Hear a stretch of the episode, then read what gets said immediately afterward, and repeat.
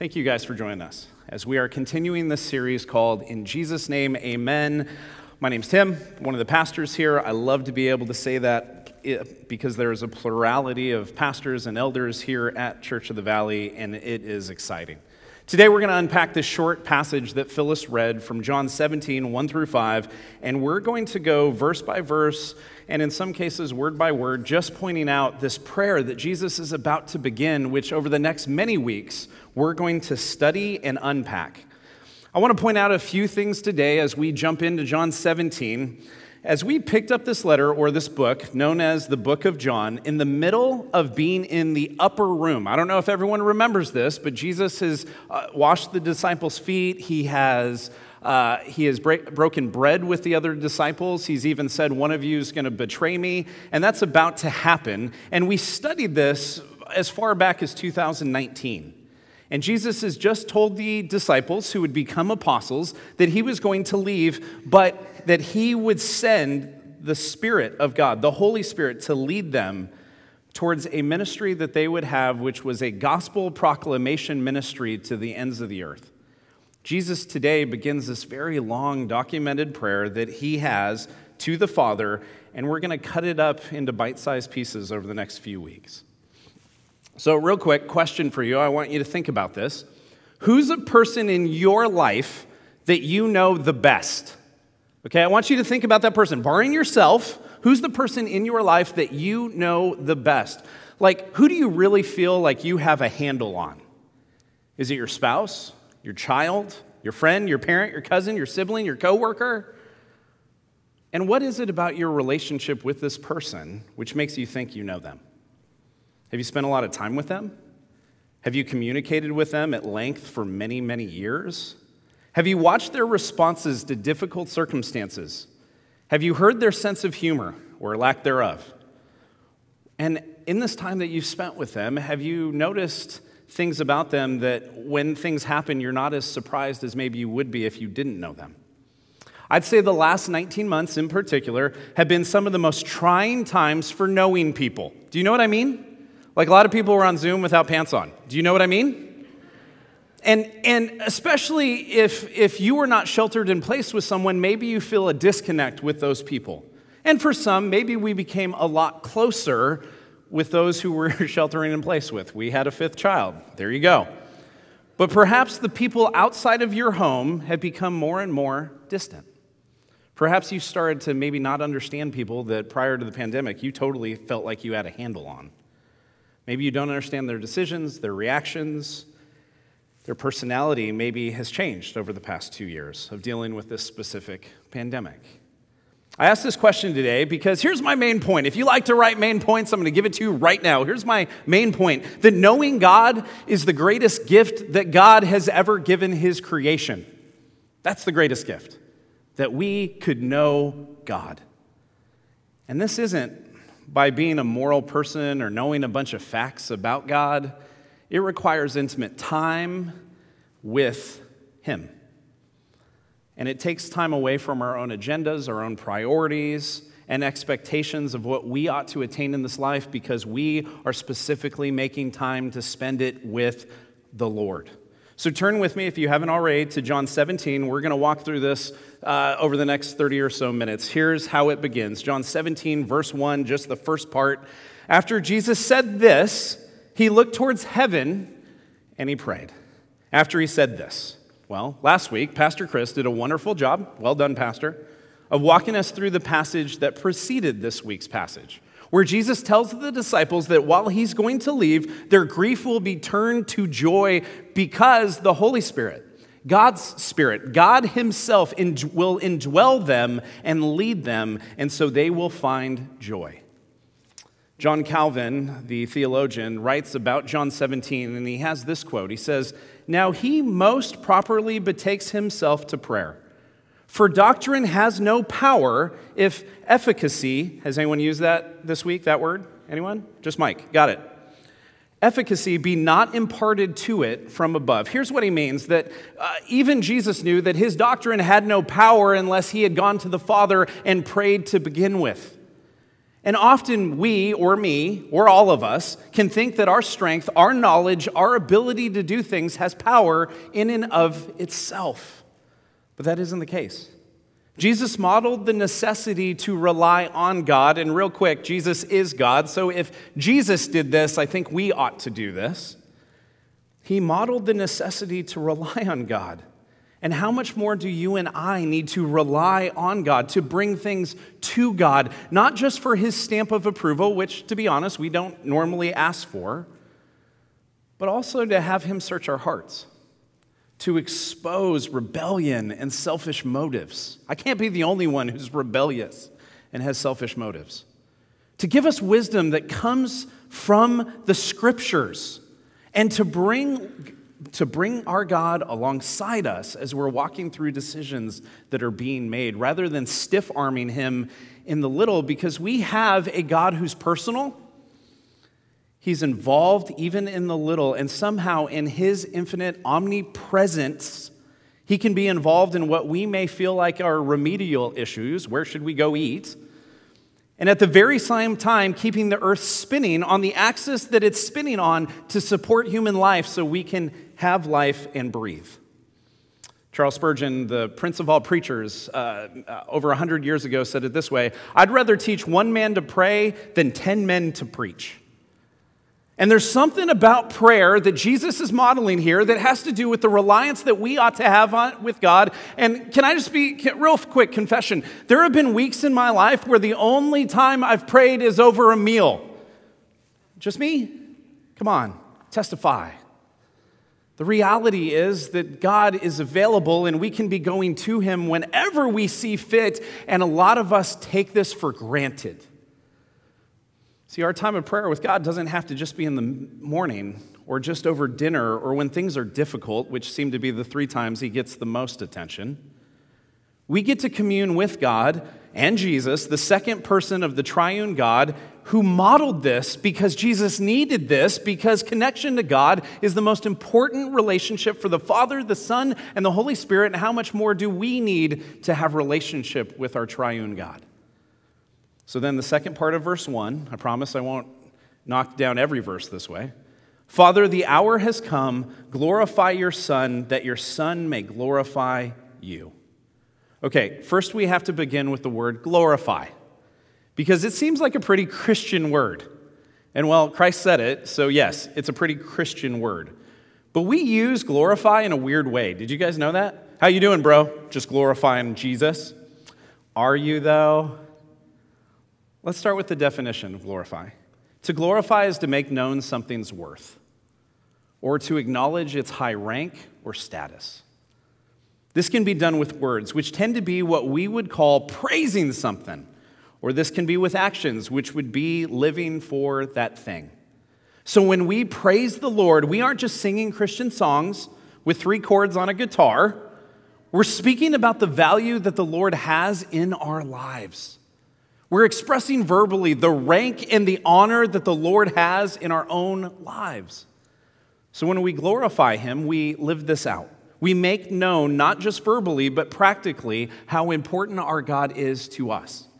And this is what he deserves to be honored and praised and glorified. In fact, 1 Chronicles 16 puts it this way Ascribe to the Lord, all you families of nations. Ascribe to the Lord glory and strength. Ascribe to the Lord the glory due his name. Bring an offering and come before him. Worship the Lord in splendor of his holiness. God is the only one who truly is due honor and praise. The character of God is without blemish, without stain, without sin. And so, acknowledging that, which is mankind's very action, if we truly believe in God, becomes something that we want to do. Did you guys know that? As often as we can, which comes through how we live our lives, how we speak about God, and how we acknowledge Him daily, but also corporately in a worship service. So, why do we do this? To celebrate the, the reality that our God is awesome. That's why you're here. Well, I came because my spouse made me. Okay, but we're still going to celebrate the fact that God is awesome. So, we do what we do here to ascribe worth to give him credit and honor that he is due. And that is our God who did for us what we could not do, our, do for ourselves in the sacrificial death of Jesus Christ. So Jesus says, The hour has come. This was about the kingdom of God being recognized here on earth. Up until this point, Jesus had traveled and taught about the kingdom, but the culmination of this message was that the king would sacrifice himself for the subjects. And that was about to take place. And so Jesus' request to the Father was that since the hour has come, glorify your Son, make known who he is in the world, so that the Son can glorify the Father. We're in an age of divisive cultures, don't you think? People get canceled. People are angry at people's closed mindedness. People affect others with their decisions. People uh, demonize different ways of thinking which, if we all take an honest look at history, has been the consistency or the consistent depravity of man throughout the ages. But we have more social media and we have more news outlets to put this on an even greater display today than ever before. For the Godhead or the Trinity, the Father, the Son, the Holy Spirit, sometimes we almost want to pick teams, don't we? We want to say, well, we're about the Father, or we're a Jesus church, or uh, I'm more about the Holy Spirit, as if they're in some jealous competition amongst one another. But God in three persons is about making known that you can have a relationship with God the Father through the finished work and mediation of the Son and the illumination of our need through the Holy Spirit. And it all can be solved through the gospel of grace which God has given to us. Mike appreciates that. The Godhead works together to bring glory to God. And Jesus, praying to the Father, is requesting this glory to be done for both He and the Father. Okay, real talk. I'm going to start now. I think I get a lot more credit for what God does at this church than I deserve. God's the one doing the work. We have amazing elders who God has put in place who have taken on huge challenges to support and defend the gospel in this community. Ruth, you should like tap your husband right now. We have a staff that works hard to provide an opportunity weekly to glorify God together, and they serve in, attend, or lead community groups that give each of us an opportunity for community to be smaller and more intimate rather than the corporate gathering. We have people who serve faithfully in this church not because they earn anything, but because they love Jesus and Jesus' church, and they read the scriptures and they feel a conviction to glorify God within this community of believers for everyone else's benefit rather than their own, and yet God still spiritually grows them through that obedience. Verse 2. Jesus says, For you granted him, he's kind of speaking in the third person, him authority over all people, that he might give eternal life to all those who you have given him.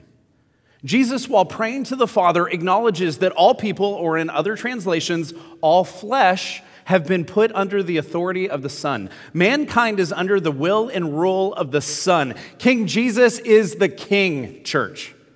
For those who he decides to give eternal life to, that is the choice of the Son. But it's not just giving eternal life to someone, it's someone being given to the Son in the first place. We talk a lot about the sovereignty of God. Okay, let, real quick. Did anyone say sovereignty this week? Did anyone think about your week? Did anyone? Okay, Mike did. Mike's afraid to tell people. Okay, Mike's the only one that uses big words from now on. That's what I figured out. That's my takeaway today. We talk a lot about sovereignty of God, or at least I thought we did. But here, up here, we talk about sovereignty of God in salvation, primarily because as we go verse by verse, passage by passage, the Bible talks a lot about God's sovereignty. Salvation is the Lord's. No one comes to the Father except through the Son. The, no one can come to Jesus unless the Father draws them. Here, I'll show you. Psalm chapter 3, verse 8 in NASB Salvation belongs to the Lord. Your blessing be upon your people. Psalm 62, verse 1 Truly my soul finds rest in God. My salvation comes from him. Revelation chapter 7, verse 10, and they cried out in a loud voice Salvation belongs to our God who sits on the throne and to the Lamb. John 6, 44, no one can come to me unless the Father who sent me draws them, and I will raise them up on the last day. John 14, 6, Jesus answered, I am the way, the truth, and the life. No one comes to me except, no one comes to the Father except through me. Romans 6 23, Paul writes, For the wages of sin is death, but the gift of God is eternal life in Christ Jesus our Lord. Ephesians chapter 2 verse 8 which Spencer reminded us months ago that it's not a real sermon unless you quote this. For it is by grace you have been saved through faith. And this is not from yourselves. It is a gift of God. Salvation is a gift of God's to be given as God sees fit it's a gift so that no one can boast. Grace is getting what you don't deserve, and no one deserves God's saving grace, yet He gives it anyway to whom He chooses. Salvation is not something mankind wills or even decides on, it is a gift that is received or rejected. And the Father gives to the Son people who He draws to Himself. And the Son can give eternal life to.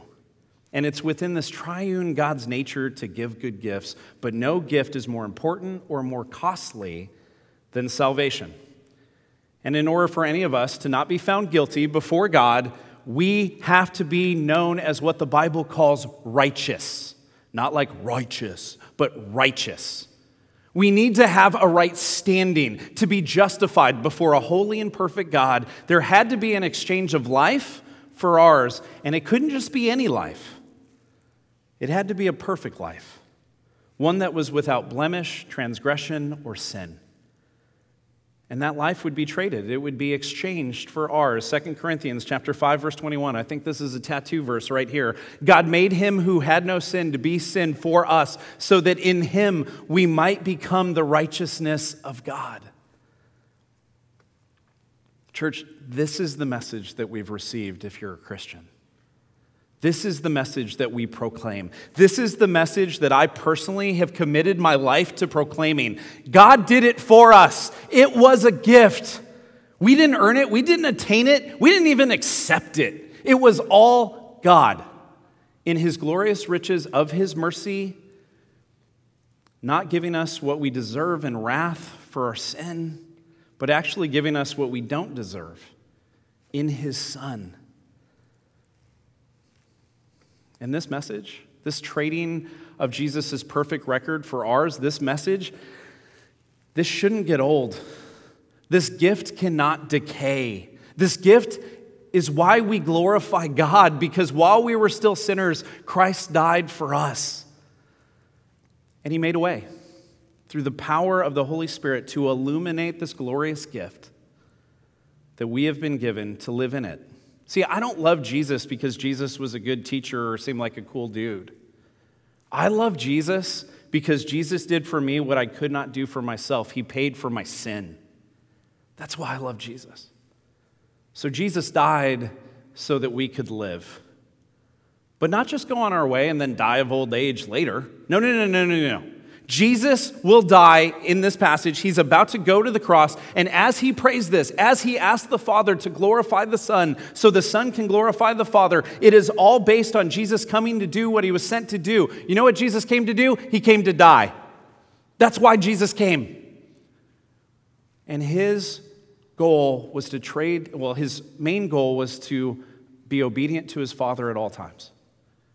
And he came and he traded his life for many. All of you in this room, he traded his life so that you would repent and turn to him. And this is his purpose. It was to bring the kingdom of God to earth, not with a sword, but with a cross. And this death will provide life, it will provide eternal life, like no one even understands yet. So look at Jesus. Mike says this is one of my favorite verses. He's probably right. John 17, 3. Now, this is eternal life, that they know you, the only true God, and Jesus Christ, whom you have sent. I absolutely love when there's a definition of something defined in the Bible. It's extra exciting that even though all scripture is God breathed, all of it's from God, written by the Holy Spirit through some messed up people who actually penned it, these very words are from Jesus, who is not messed up. He is perfect. And Jesus said this, written by the Apostle John. He said, What is eternal life? Look at how Jesus describes it it is to know God, to know Him personally and experientially, to being personally connected with God, to share time and space and words and to have communed with him. To know God and the Son, what do we need to know? First off, we need to know who they are. God in three persons is the only true God. Not Allah, not Buddha, not Zeus, not even Thor, okay? Not anyone but God in three persons, Father, Son, and Holy Spirit, are the true God. But that's the minimum. That's what we ought to know. I can know all the right things about someone and not know them at all. Have I ever told you guys about the time I had coffee with Steph Curry? Okay, well, you're going to hear it again. So, uh, years ago, when Steph had just won his first championship, that's Steph right there, number 30, with his, his uh, mouthpiece in his mouth while he shoots free throws, and probably made that one because he makes like 92% of his free throws. When, when I was at Santana Row, which is like less than a mile that way, I'm at Santana Row and I went to Peet's Coffee because, as we all know, Peet's is holier than Starbucks. Amen? Thank you. Thanks. Yes, thank you, Marie. And so, um, so I go to Peet's and I don't drink caffeine anymore, even though Chris uh, said it was a command of the Lord. It's not. And but I used to get my iced tea lemonade, mostly tea, very little lemonade. I grabbed my Arnold Palmer and I walked out of uh, the Peet's at Santana Row and I started to walk past different restaurants like Sino and some other places. And as I was walking, in front of me, I saw Stephen Curry and his wife Ayesha, and at the time, their little baby Riley. Great name, wrong spelling, but great name. And they were walking towards me, and I won't mention which lesser coffee brand they had, but it was Starbucks. And they were walking towards me, and Steph had his Starbucks in his hand. And as I saw him, I looked at him. And knowing so much about Steph, I looked at Steph and I was like, What's up? And he goes, What's up? That was the time I had coffee with Steph Curry. Now, Steph Curry went to Davidson College. He got drafted by the Golden State Warriors in 2009 NBA draft as the seventh pick. He became the face of the franchise many years ago. He's won three NBA titles in the mid 2010s while going to the finals five straight times. He averaged 32 points a season, or 32 points last season, and should have, in my unbiased opinion, won the MVP, but he didn't. He has such nicknames as Steph, Baby Faced Assassin, Chef Curry, the Human Torch, and my favorite, Threesus. And even though I know a whole bunch about number 30 on the Warriors, doesn't mean I know him. Because other than walking past him and giving him a what's up, there has been no interaction, connection, or relationship other than me yelling as I watch the games he plays in. And my fear for people in 2021, inside and outside of the church, is that they think they can go, What's up to Jesus? And that makes them in a relationship and they act as if they deserve eternal life because maybe on Christmas and Easter they go, What's up? First off, none of us deserve eternal life. But who are the ones who actually know the Lord? Well, the Apostle John gives another explanation in his next letter, 1 John. And if you're like, Pastor, don't be judgy, well, get out of the Bible. The Bible's the one that says it. 1 John chapter 2 We know that we have come to know him if we keep his commands. Whoever says, I know him, but does not do what he commands is a liar and the truth is not in that person. But if anyone obeys his word, love for God is truly made complete in them. This is how we know we are in him. Now, listen, this doesn't mean that he who is most moral, he who keeps every command perfectly, is the one who knows him, or looks the most Christian is the actual Christian. It means that those who by faith obey his word progressively for the right reasons because love has been manifested in them, and that love leads to obedience to God. 1 John 5 3, in fact, this is love for God, to keep his commands, and his commands are not burdensome. Why are his commands not burdensome? Because we love him. And serving God out of love will always surpass doing things out of obligation. Always. Our faith is not a one, uh, listen, as Christians, our faith is not a one of have to. Our faith is one of get to. And we get to serve the Lord. We get to share Him with others. We get to glorify Him with our lives and our words. And so many people are caught in the religion of duty rather than the faith of grace. So, eternal life, do you know Jesus? Not know a bunch of stuff about him, not have knowledge of his existence, not be able to regurgitate some of his favorite sayings that you saw on the bottom of an In N Out cup, but do you have a relationship with him? Matthew 7 21 through 23. Jesus is finishing the Sermon on the Mount, one of the scariest passages I think any Christian should read. Not everyone who says to me, Lord, Lord, will enter the kingdom of heaven, but only the one who does the will of my Father who is in heaven. Many will say to me on that day, Lord, Lord, did we not prophesy in your name, and in your name drive out demons, and in your name perform many miracles? Then I will tell them plainly, I never knew you. Away from me, you evildoers. I never knew you. That should scare the HE double hockey sticks out of some of us. Some of us have been serving or giving or trying without actually understanding that Jesus is the only one who can justify us. I'm not saying stop serving or giving or trying. That's someone who doesn't have or at least isn't being led by the Holy Spirit would do. The Holy Spirit points us to repentance, and repentance points us to freedom. So, if you've been serving or giving or trying really hard, but you attempted to do any of that to earn God's favor, cut it out. Put that down. Repent and change direction. And find the freedom that comes from knowing that you have a God who forgives those who repent, those who acknowledge their shortcomings, who turn from their sin. Church, we have a God that saves. We have a God who forgives because his nature is to be glorified through his grace to undeserving people like you and like me.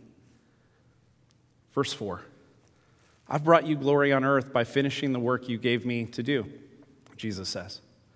Jesus, up until this point, has done miracles. He's taught about the kingdom of God, he's healed the sick, he's rebuked the religious. He's done all of this to lead us to this evening that he will be arrested, tried, and convicted within 24 hours, and then he will hang on a Roman cross for the sins of the world. All out of obedience to his Father. All to be the perfect sacrifice that the world needed. All to glorify God and make it possible for people to be in relationship with God in a similar way that Jesus is in relationship with the Father. Because in heaven, we have no chasm because there's no sin, there's no fracture of relationship. This is what Jesus was sent for. This is what he came to do. Jesus came to die so that we could live. And he came to sacrifice himself so that we could be included in him. No greater moment in history will take place than other than, than the next three days of the death of God's only begotten Son and his victorious resurrection from the dead. So, for some, they see Jesus speaking as if the crucifixion has already happened in John 17 at the beginning, that it already took place, but it has not. He has concluded his earthly ministry, though, the ministry of the Word. His proclamation of the kingdom of God is now done with because Jesus, in just a little while, will be put to death. But no longer will he have a ministry of teaching and healing. The next thing he will do will be crucified and resurrected, and he will show himself over 40 days to many people prior to ascending to heaven, where he sits at the right hand of the Father even now. But let me let you in on a little secret, secret real quick. Um, just because Jesus' work is finished, that doesn't mean that we don't have work to do. So let me ask you a simple question Have you shared your hope in Jesus with anyone lately? My favorite way to do it, it's like the easiest thing in the world, is when someone asks me, How was your weekend? I talk about what God did in church. That is low level, super simple, super easy. And I think they were expecting me to go, I watched football. But I'm like, and then Jesus did this in the text that we're studying. They're like, what? And a lot of times it creates a real conversation. See, I'm not asking you, have you shared your faith with someone? Have you shared your hope with someone to guilt you into it? I'm asking you to remind you that if you've committed your life to Jesus, the Spirit of God indwells you to make you a witness for Jesus to tell the world about Jesus. He doesn't want us to stay in our Christian bubble and stay away from those who are perishing. We get to spend eternity with Christ and those who are His, but there are many out there who do not understand the gospel of grace. And if we could knock down these walls and I could just be louder and Valley Village could hear me, I'd be good with that. But we need to tell people about Jesus, church.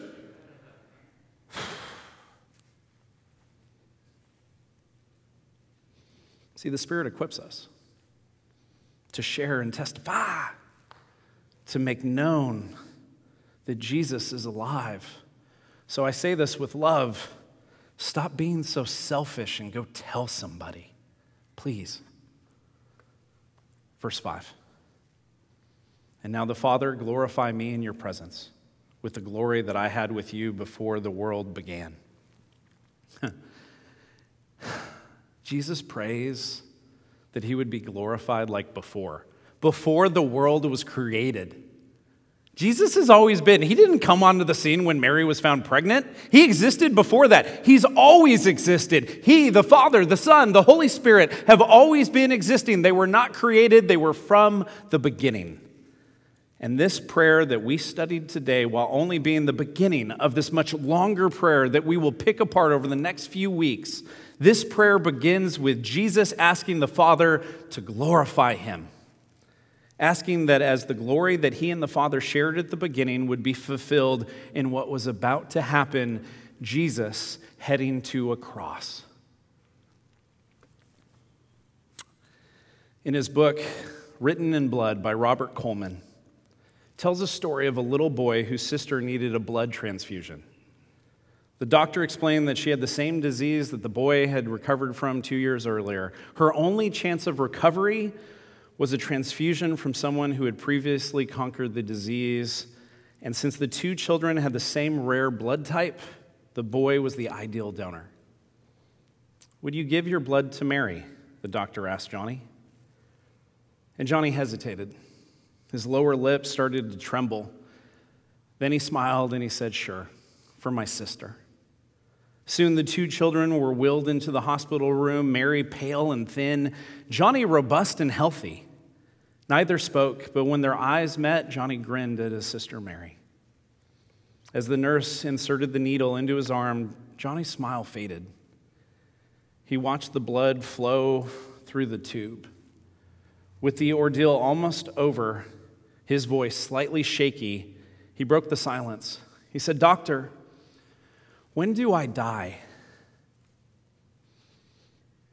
only then did he realize, or only then did the doctor realize that while Johnny hesitated, while his lip trembled, when he had agreed to donate his blood, he thought he was giving his blood to his sister meant that he was giving up his own life. In that brief moment, he made the greatest decision. Johnny fortunately didn't have to die to save his sister, but each of us, however, we have a condition way more serious than Mary's. And it required Jesus to give not just his blood, but his life. And through that sacrifice, God in all his glory is accessible. Not because we did anything to earn God's favor, but because Jesus, in his selflessness and obedience to his Father, traded his life for ours. So, how could we not give him glory and praise and worship that he's due if we truly believe that he did that for us? The only reason I think some of us don't is because we may have forgotten what was sacrificed, even though we have crosses everywhere. Or sadly, maybe it's just because we don't really know who Jesus is. We know about him, we wear his jersey, but to know him is to love him and to love him is to want to obey him, not because we gain anything, but because we are his and he is ours. So, real quick, um, at the beginning of this year, we as elders shared our vision for 2021. It was to recalibrate our emphasis of the redemptive work of Christ through his life, death, and resurrection for sinners like us. That, for many of us, doesn't seem much different than the focus of this community for the past few years. But what it exposed was that some of what we do wasn't wrapped up in the gospel of grace, but it was wrapped up in things that weren't the gospel. Often the world replaces the work of Christ as our salvation with being a good person. Being a good person does not get you to Jesus. It doesn't. Neither does Jesus make you a good person. He makes you a forgiven person who, through trial and error and obedience, we start to look more like Jesus. The world will also try to replace the redemptive work of Christ with getting along with everyone. The problem with that is the New Testament, where people would part ways because of differing of opinions on theology, methodology, and interpretation of Scripture all of the time. And yet, God is still at work today in His church, the great church, the big C church, and in this church, not making everyone agree on everything, but exposing the truth of the gospel and making dead people come alive and alive people grow in maturity. Listen, church, uh, as Mike, Chris, and I were praying earlier today, this was even said our target is Jesus. His work is to save us, and then it is to sanctify us to look more like Him. So if it's been a hard season for you, for whatever reason, don't lose heart. And I have a passage for you that I want you to remember, write down, write on your forehead. I don't care, do something with it. But let's look at the words of the Apostle Paul, who writes to the church in Philippi and is contrasting his former life, his former life's work, the things that he did that were very religious, to the reality and the importance of what it means to know Jesus. Here's what he says, starting in verse 7 of chapter 3 But whatever were gains to me, I picture him flexing, I now consider loss for the sake of Christ. What is more, I consider everything a loss because of the surpassing worth of knowing Christ, Jesus, my Lord, for whose sake I have lost all things. I consider them garbage, that I may gain Christ and be found in him, not having a righteousness of my own that comes from the law, but that which is through faith in Christ, the righteousness that comes from God on the basis of faith. Verse 10. Paul says, I want to know Christ Yes, to know the power of his resurrection and participation in his sufferings, becoming like him in his death, and so somehow attaining to the resurrection of the dead. Here's your application, church. Verse 12. Sorry. Not that I have already obtained all of this or have already arrived at my goal, but I press on and take hold of that for which Christ Jesus took hold of me. Brothers and sisters, I do not consider myself yet to have taken hold of it, but one thing I do. Forgetting what is behind and straining towards what is ahead, I press on toward the goal to win the prize for which God has called me heavenward in Christ Jesus. Church, I have spent way too much time looking to what is behind and not enough time straining towards what is ahead. God is good, church. And He is at work doing good in the people of His church. Lives are being changed. Trials are producing perseverance in his people. People's depth and understanding of the gospel and of God's word and his holiness are all being pursued. I think that's a huge win. And I think God is still good. Not just because I believe that or even know that, but because I know Him.